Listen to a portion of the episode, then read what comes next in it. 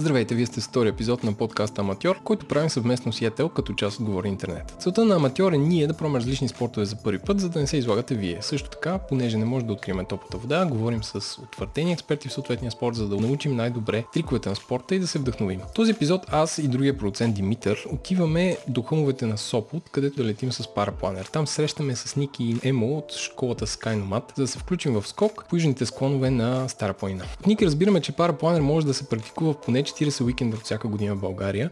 Ако не ви се инвестира в техника, може да пробвате с тандемен полет или да се запишете на курс, който отнема 6 дни и струва е средна трицифрена сума. Това го прави доста достъпен. Ако пък даже не ви се тренира, може да направите единичен тандемен скок веднага, за да преодолеете страха си. Цената е между 100 и 150 лева. Отделете 30 минути за да научите най-важното за летенето и да усетите емоцията на един тандемен скок, който Димитър прави за първи път. Хайде! Дами и господа, пътуваме с кола към а, село или град Сопот, където посрещнахме Джулая, защото е 1 юли. А, и там ще следим с парапланери на едно от местата в България, където това става лесно. Чакахме близо седмица за прогноза, но нашия гид за спорта, Ники Йотов, каза, че днес ще бъде прекрасно. Следващата седмица той организира състезания, миналата седмица той се занимава с ученици, така че сме развълнувани как ще изглежда всичко днес. Намираме се на лифта Сопот, където слагат хората по един в кабинка или в седалка и сега се изкачваме към втората станция.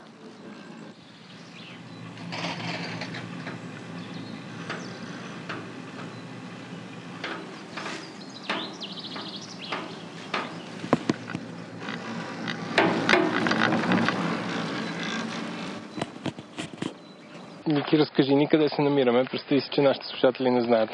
Така, качваме се по склоновете, южните склонове на Стара планина. Това е местността Почивалото над Сопот.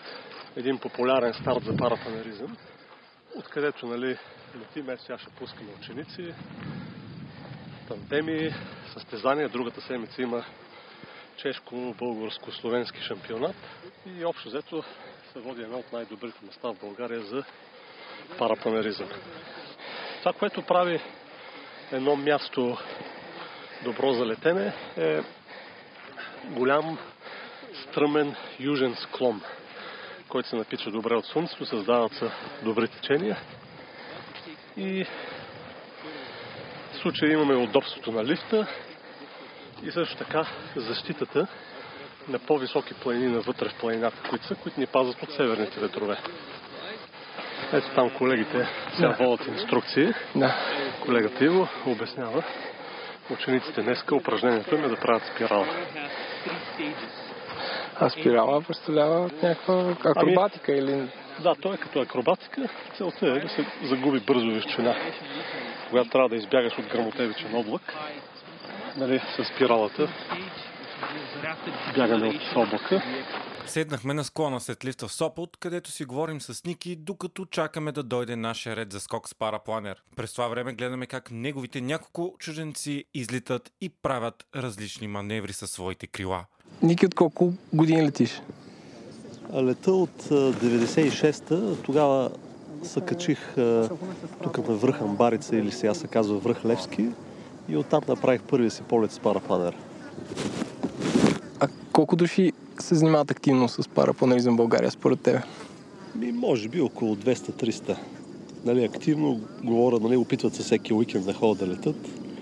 Или дори професионално имаме пилоти, които, тандемни пилоти, които летат и в други държави. Така че да, около 200-300 човека. Ако един човек реши да го направи, какви са първите стъпки? Ами най-добре е да изкара курс за начинаещи, както нали, в нашото училище правиме такива. Защото едно време нали, аз съм се научил да лета без инструктор, без курс, без училище, а, но сега учениците напредват пет пъти по-бързо и 10 пъти по-безопасно. Така че няма смисъл да откриват топлата вода, рискувайки. Нали, вярно, сладко е, когато си пионер, обаче нали, доста добре и бързо и ефективно стават нещата, когато ги обучаваме. Колко време отнема един курс, ако има прогноза и някой има желание? Курсът за начинаещи е 6 дена. Сега тия ученици тук са на втория си курс, той също е 6 дена. Той е за така нареченото активно летене, когато ги учим да се справят с турбуленция. Проблема е, че за две седмици ти не можеш да изпиташ цялото разнообразие от ситуации на времето, случки и така нататък. Така че мога да се каже, че един пилот става така сравнително опитен и подготвен след 2-3 години редовно летене. А като казваш всеки уикенд, колко уикенда в България може да се практикува спорта? Доста. Нали, ако да кажем от 50 уикенд, 52 уикенда, може би 40 си става. При какви условия не, не може да се лети? Значи, за летение не става, когато духа много силен вятър или пък вятър от неподходящата посока за даденото място. Примерно на Сопот, ако духа северен вятър, не става. Но когато духа северен вятър, отиваме по Родопите или там среща на Средна гора имаме старт за северен вятър и тогава става. И естествено като вали. Кой е най-добрият сайт през годините, който си се убедил за прогноза и за вятър? Метеоблу. Това е швейцарски швейцарска услуга, швейцарски сайт, meteoblue.com, ако не се лъжа. Те дори имат собствен прогностичен модел, който включва особености на терена на планините, както е при нас тук в България. Дори те поддържаха една много добра визуализация на, на ветровете, показват как обтичат различните плаини, нали, показват примерно как заобикаля потока около Ботев, как се спира в Пловдивско. Мога да се ползва дори като учебен материал. За съжаление го спират, защото има повече поддръжка и се насочват към по-интерактивното и шарено визуализиране, което нали, други сайтове почнаха. А, също така един друг сайт, който почнахме да използваме, той е специализиран за безмоторно летене се казва SkySight, австралийска разработка. А, човека, който го разработи, нали, да, го предлага примерно на Австралийската асоциация по безмоторно летене, като за да демонстрира колко е добър неговия, неговата прогноза, го теглят с изтеглящ самолет над океана, хваща една конвергенция, която той прогнозира, че ще има, което е опасно, защото ако ние... А конвергенция е сливане ветрове, да, предполагаме? На ветрове, нали, с възходящи потоци и така, нали, един вид, залайки живота си, демонстрира, че това, което прави, наистина е добро ниво. Ако един човек начинаеш, колко горе-долу би му струвало обучението и, и някакъв начинаещ клас а, екипировка крило? Да. Ами, примерно, курсът мисля, че при нас е някъде около 700 лева. Нали, за начинаещи, други за средно напреднали пак горе-долу толкова.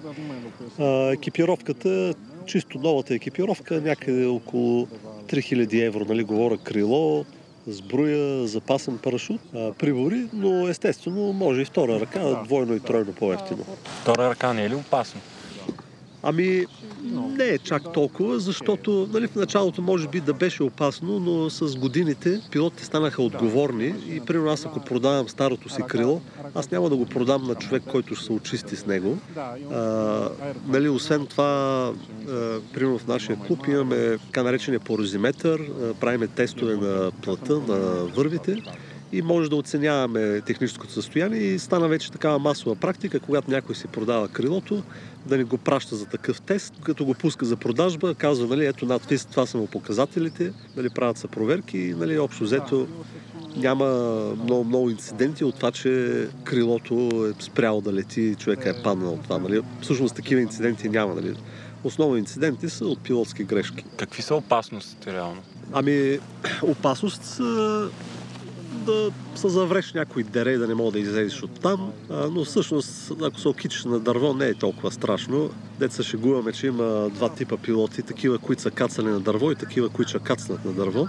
А, нали, друга опасност е да попаднеш някаква турбуленция при силни ветрове, при грамотевични области, шквала на вятъра. Най-опасният момент от излитането, е, е, е, от полета е излитането. Когато, тъй като не знаеш в какъв въздух излиташ, нали, тогава има рискове да се получат колапси, но затова сега на този курс ние учиме учениците, симулираме опасностите и всъщност ги подготвяме за нещо, което е ежедневие в нашите полети, нали, летене в турбуленция. А ви имате парашути, нали? Имаме, да. Налагало ли се някой да го използваш? Четири пъти. Четири или пет вече забравих. Тоест са къса... Не. Значи, два пъти стана от простотия, в смисъл, че правих някакви акробатики, които не бях готов за тях, нали, не знаех как се правят. И съм оплети крилото там във вървите. И два пъти стана от прелети. Един път на едно състезание летях много агресивно и бързо и нали попаднах в една турбуленция. А другия път беше в Етиопия. Водех един австриец и той кацна по вятъра така, се нарани леко на едно плато на 4000 метра. И аз стигнах до него да видя какво става, обаче влезох в една турбуленция и там пак крилото ми се смачка и хвърлих запасен. А някои парашути изглеждат по-малки, други са по-големи. Това зависи, предполагам, колко е тежък. Тоест, който ще изита колегата, той е двойно по-голям, т.е. 42 квадратни метра, той е за двама човека. Нали, крилата са според килограмите на пилотите. Нали, по-едрите, по-тежките хора са с по-големи крила, примерно 31 квадрата. Е, една момиче е с а, 25 квадрата. Не е опасно, ако си въздуха и попаднеш някаква турбуленция и те завърти, да се омотаеш и тогава дори парашута да не може да спаси. Има такъв риск, но общо взето летиме с запасен парашут и той си сработва а, и ни оттърва от разни ситуации. Но да, но е, ние точно това правиме с тях. Е, ако бяхте вчера тук, щяхте да видите как ги караме да си смачкат половината крило и да остане с половин крило да лети и да си поддържа посоката на полета. Така че нещата са доста нали, логични. Самия парапанеризъм, като че ли е доста прощаващ спорт. Той е една огромна махална система, дето се възстановява от всякакви клатушкани, нали, каквото и да става, ти винаги пропадаш по-бързо и крилото се ти е над главата, нали, почва да лети в един момент. Нали, естествено, че има рискове, но нали, правили сме си експерименти, пускали сме хора без никаква теория, без никакво начално обучение, директно тук отгоре. Нали, оказва се, че парапанеризма е доста прощаващ като цяло. Нали, сега. Не, че няма инциденти, но а, доста логичен. Нали. Дръпнеш лявото управление, завиеш наляво, дръпнеш дясното, завиеш надясно, като каруца. А като казваш вашия клуб, а, предполагам имате клуб по парапланеризъм. Да. А, има ли републиканско първенство? Им, има ли българи, които отиват на европейско? Как е организиран спорта международно и федерационно? Да. Значи в България има национален аероклуб. Негови членове са различни клубове, както нашия клуб, както други клубове по парапанеризъм. Националният аероклуб българския е член на Международната федерация по въздушни спортове, ФАИ. Има отделна комисия, която се занимава за пара и делта панеризъм, CIVL се казва. Примерно следващата седмица ще има чешко-българско-словенски шампионат, което си е държавно първенство, един вид, по парапанеризъм. А, нали, повечето хора практикуват парапанеризма като хоби дейност, но такива, които искат да се развиват в спорта, нали, участват. Има, примерно, един български пилот, който беше европейски шампион а, 2012 година, така че имаме и добри пилоти, но за съжаление, че ли хората повече гледат да си правят кефа и по-малко се интересуват от а, спорта. А как изглежда едно първенство? Кой най-бързо ще мине между две точки или има като фигурното пързалене, трябва да се правят някакви определени форми? Ами, дисциплината, която ние най-често практикуваме, се нарича прелет с парапланер. При прелета се лети по определен маршрут, който го избираме за дадения ден, според метеорологичните условия за деня. Примерно на предни полети сме имали, да кажем, излитане от Сопот, летене към Калофер, след това отиваме към Коприщица, след това към Баня, връщане обратно към Сопот. Такъв тип задача е разнообразен. Той е като шаг във въздуха. Представете си, примерно, 100 крила във въздуха, цветни, нали, така, като рибки в аквариум. Доста красиво, живописно преживяване. Е изцяло нали, умствено. Нали, няма чак такива физически усилия, като умствена игра и като шах във въздуха. GPS засича пътя, по който сме минали. Точкуването е по, с компютърна програма, нали, няма журита, всичко е обективно, всичко е честно, нали, няма как да излъжеш. А Тоест всеки човек има тракер, който въвежда в компютъра и му мери маршрута в 3D. Дори на телефона имаме и прибори нали, по-специализирани, вариометър, висотомер, коростомер, но общо взето технологиите така напредват, че дори с един телефон можеш пак да си... А трябва ли да има обхват или не, не е необходимо?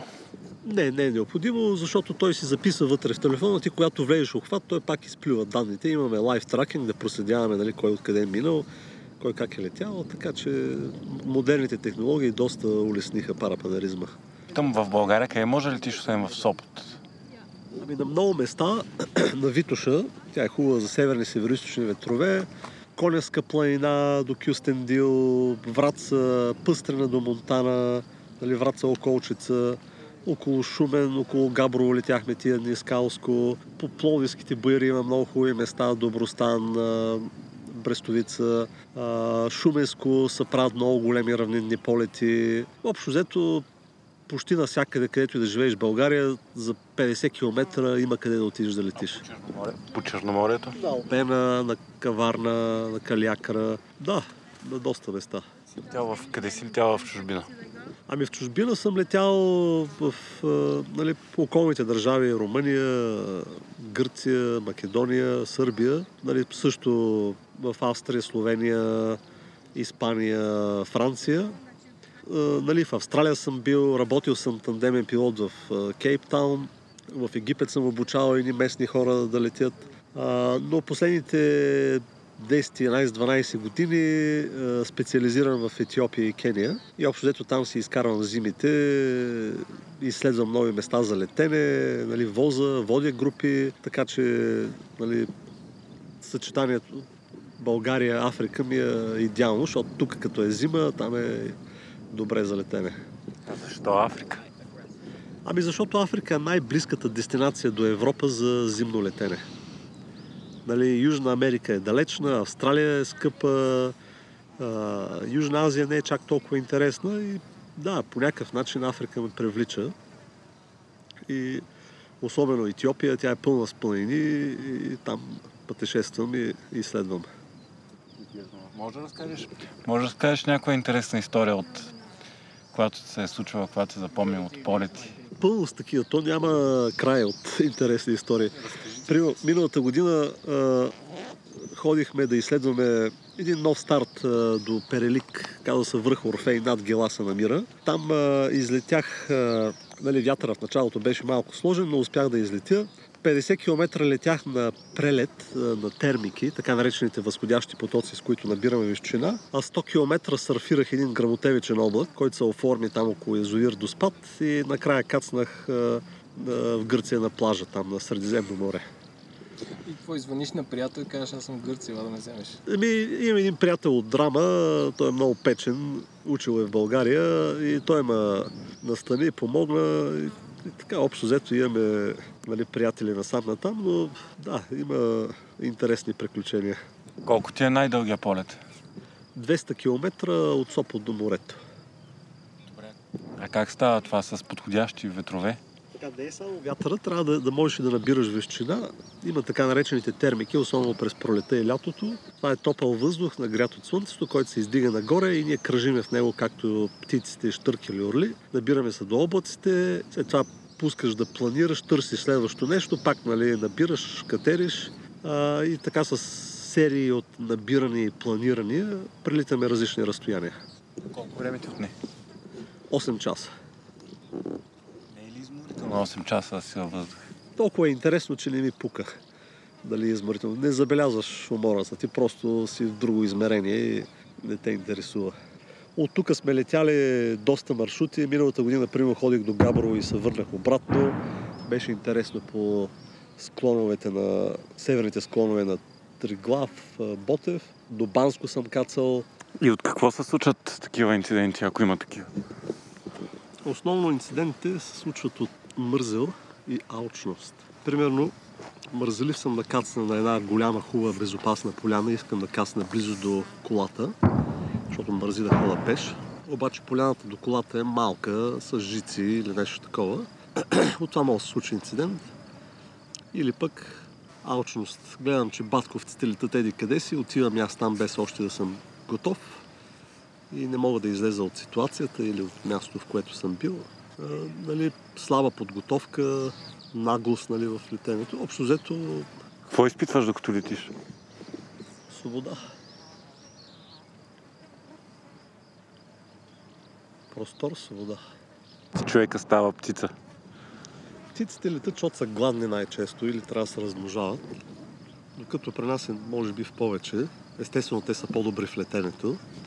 При нас, е, дето му викат да скъсаш синджира, нали, това усещане да, да се откъснеш от ограниченията и нали, общо взето като, като пребориш разни страхове от а, височина, от падане, от а, турбуленция, от силни ветрове, и ставаш по-силен, по-смел и като видиш и а, другите страхове, които сме си програмирали в живота, нали, изведнъж а, осъзнаваш всичко колко е фалшиво и изкуствено около нас и как а, няма нужда от а, това да се живее в страх. Дали не казвам, че трябва да сме луди и да си чупиме главите, но можем просто чрез целенасочени усилия да преборваме различни страхове и да си подобряваме качеството на живота.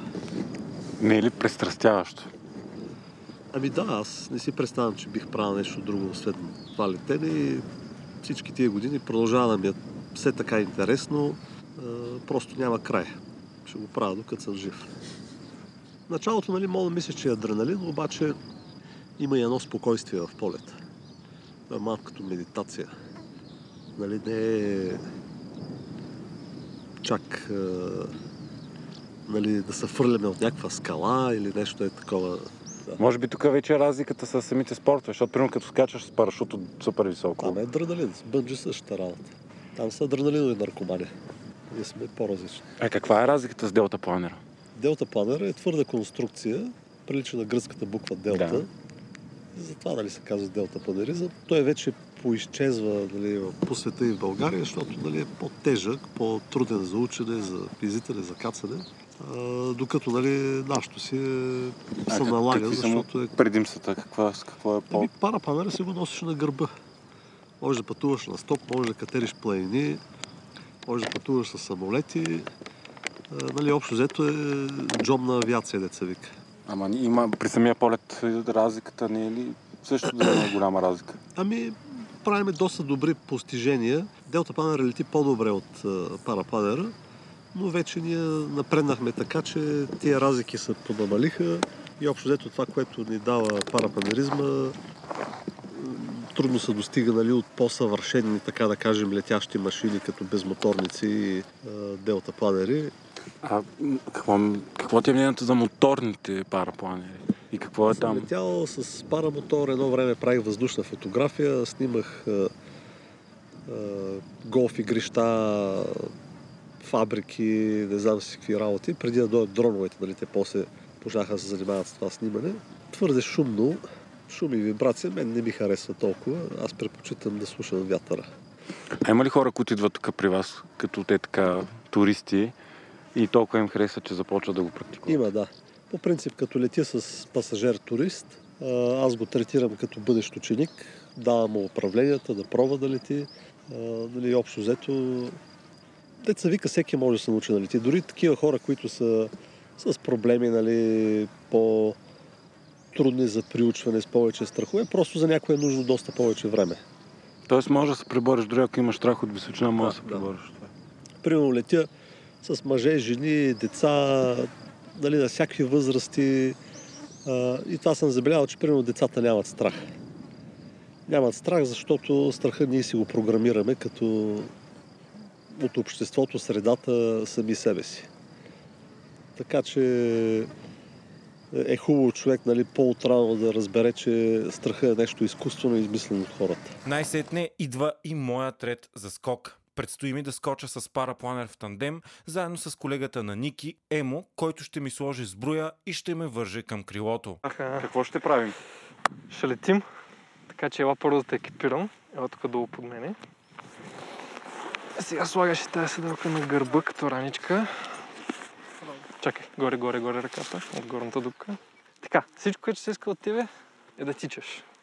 Ти кажа, Тичам, окей. се навеждаш като бик с рогата напреди и тичаш докато не ти кажа да спреш. Няма да бързаш да сядаш, няма да подкачаш, само тичаш.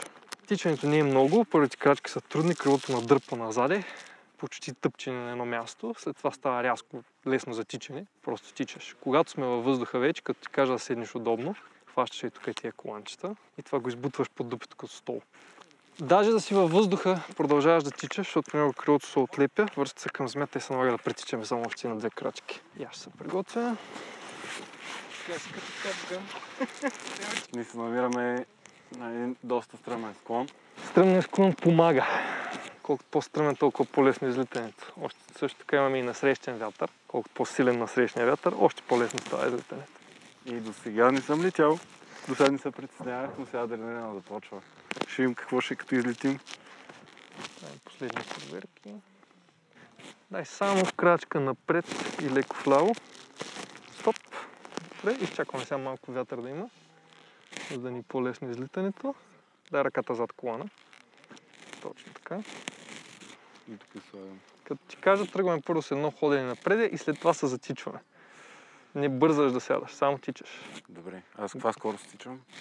Ускоряваш колкото се може по-бързо. Добре. Ти ще Готов ли догонваш. Да. Айде тръгваме напред сега. Напред, давай, давай, давай, давай, давай, давай, давай, напред и тичаш сега. Тичай, тичай, тичай, тичай, тичай, тичай, тичай, големи крачки, не сядай и литна. Сядаш удобно вече. А, така. Ху! Седна ли комфорт? Вау! Е, добре, доста е трудно да се опише емоцията. Уау! Особено само с думи. Седна ли удобно? Седнах, седнах. Комфортно? Супер. супер. Емоцията е жестока. Вече летим. Малко е трудно да се каже. Гледал сигурно Емоцията е най-близкото до летенето на птиците. Няма двигател, няма бръмчени, само ти, вятъра и простора. Вау! Целият треперя. Жестоко е. В смисъл от усещането е за наистина уникална свобода. И вече летим. Ако искаш, може да се облегнеш назад спокойно, имаш много място, както ти е комфортно. Супер. Вау! И сега какво става, примерно, ако нещо се обърка? Ами, зависи как се обърка. Има си начини да си оправяме. Аз имам ли парашут? Имаме опит за двама. А ние сме свързани, така ли? Свързани сме един за друг, ще е при мене. Вау! Вау! Жестоко е. Знам, че за тебе е нещо, което всеки ден правиш, обаче Всеки ден обаче всеки път е различно. Е едно от нещата, които два полета еднакви няма. Човека могат да А излетят. как преодоляваш адреналина? Защото сега ако бях сам, аз тук вече щях да съм изпаднал в някаква паника. Та адреналина с времето, като се научиш, си свикваш с него. Всъщност парапланиризма може да е много спокоен спорт, може да и бъде и много екстремен, както си го направиш. Усещането е феноменално. Все едно... Чакай, все едно си на IMAX. Не мога повярваш, че летиш, нали? направо е... Все съм си мисля, че съм преживял някакви такива екстремни работи, ама... Фу! Вау! Извинявай, че така правят. Не, сигурно няма проблем. хора така правят, обаче просто е... Няма проблеми. Вау! Е, днес Не. деня е много хубав за летене. Първия полет ли винаги е най... Най-запомнящи са, да. най-запомнящ? Да, да. Вау! Ти винаги си с някой друг първия път, нали? А, не е задължително. Какъв беше твоя първи път? Моят първи път беше още в началото на първите години на парапланеризма в България и общо взето се учихме от познати приятели, нямаше училища, нямаше кой да ти каже нищо. И общо взето беше с един познат на едно ниско хълмче, той ме върза, каза, е, тук тичаш, дърпаш. Сега под нас тук». има орел, който лети под нас. Да, да. Тук Ние на имаме... каква височина се намираме горе-долу? Ами излетяхме от 1450, в момента сме долу-горе на същото. Просто е, чувството е, не знам, хем е страшно малко, хем е много адреналиново, все едно не си на този свят, все едно, обаче в същото време има някакво уникално спокойствие. Не знам как да го обясня, някаква свобода, Това е-. Това е хубавото на парапланизма, че може да бъде такъв, както си го направиш. Може да е много спокоен, може да бъде и много екстремен. Искаш да пробваш да поуправляваш. Да. Хващаш тук от двете страни. Хващам. Сега мога да направя някаква простия, ти ще ме пазиш. Важното е да не дърпаш и двете долу. Значи максимум до тук някъде се дърпа. Добре, то сега ако мръдна, Ако примерно издърпаш дясното, издърпай дясното. Спокойно издърпай. Ти ще усетиш как да реагира. Давай да направим пълен кръг. Издърпай още, отпусни лявото нагоре. Лявото отвори нагоре и издърпай още дясно. Е като малкото вола на колата. Колкото по-плавно дърпаш, толкова по-плавно реагира. Издърпай още направо дясното. това. Сега в момента точно под нас е лифта, на който бяхме и който ми изглеждаше някакво супер високо, а сега ми прилича като някаква лего играчка. Толкова е малко. Издърпай още дясно сега, да се завъртим към града. Дясно, дясно, дясно, не се притесняй. Дърпай още, още, още, още, още. Издърпай по-смело, по-дълбоко. Дръж сега курс към Сопот, изравни ръцете, летим вправо. Я наистина е много запомнящо се.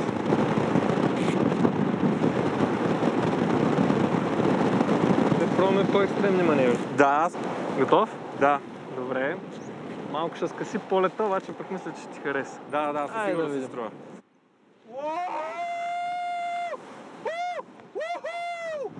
Не знам дали някога сте били на тия кули огромните, обаче това е много по-добро. Вау! Хареса ли? Не знам, направо това беше. Вау! За съжаление, обаче усети ли колко бързо си изядохме височината? Totally worth it! нали? Сега обаче приближаваме към кацането. Жестоко. Сега какво трябва да правим? Да тичаме. като ти кажа, както си се хванала така, просто се изправяш в седалката и имаш готовност да пресичаш няколко крачки през самото кацане. Ако случайно се стори бързо и прецениш, че няма да може да го изтичаш, дигаш краката, кацаш по дупите, имаш възглавница, която те пазва отдолу. Тичам сега, нали? Когато ти кажа, да, не бързи. Вау! Тичам. Кацаме. Лоп. Браво. Жестоко. Супер. Брутално. Радвам се, че ти хареса. Направо Е, сега пръсна. ще разкопче. Свободен си. Благодаря. Надявам се, че ти хареса. Не, не просто ми хареса направо. Вау, колко време бяхме горе? 15 на минутки долу-горе полет. Усети се като една минута. Нали? Особено накрая. Благодаря ти много. Моля. Беше страхотно. Радвам се, че ти Вау, хареса. вау. Просто ще се върна със сигурност. Еха. Ай, чао. Чао, чао. Лек ден.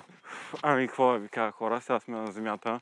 Полета беше 15 минути. Почувства се като една минута. Чувството е, не мога да се опише. Накрая направихме някаква супер екстремна маневра. Естествено, те за тях, за тях хора не е екстремна, обаче от супер високо се спускаш като спирала за буквално за секунди, за половин минута надолу, при което цялото ти тяло все едно все още по-горе, откъдето се намираш в момента, всичко ти отива нагоре. Направо е вау, вау. Не е за всеки със сигурност. Аз това примерно не бих си представил сам да го управлявам. В смисъл, емоцията е невероятна, адреналина е голяма. Аз не съм изпитал до сега такъв адреналин. И като цяло е феноменално. Но наистина мога да си представя и когато си отгоре и само, само ти, и само небето е над тебе и само вятърът те носи, мога да си представя, ако си летял много пъти и знаеш какво правиш. И вече го няма това адреналин чувство за абсолютно спокойствие, свобода и простор. Жестоко. Наистина жестоко. Моят полет трябва около 15 минути, въпреки че се усети като 15 секунди. Сега ям сладолет отдолу в Сопот и чакам да съберат достатъчно хора отгоре, за да пуснат лифта и Еленко да слезе след около 1 час.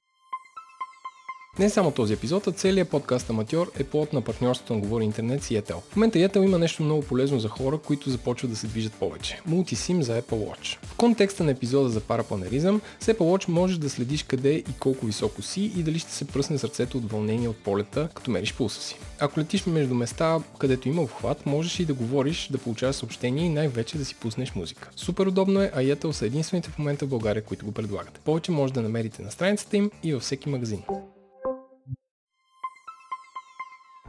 Вие слушахте Аматьор, подкаст, който е продукция на Говори Интернет и Етел. Продуцент на броя е Еленко Еленков, това съм аз. С парапланер скача Димитър Панайотов. Гост беше Ник Йотов от школа Skynomat. Аудиоредакция от Димитър Панайотов, мастеринг от Антон Велев. Музиката ни е от изпълнителите Кит Пени, Астромаус, Карима и Биксби. Ако този подкаст ви харесва, преди всичко го препоръчайте на приятел. Може също така да оставите ревю в iTunes или Spotify. Това ще помогне на повече хора да го намерят. Също така може да ни пишете с идеи и предложения за вашата първа стъпка на info говори-интерnet.com. До скоро!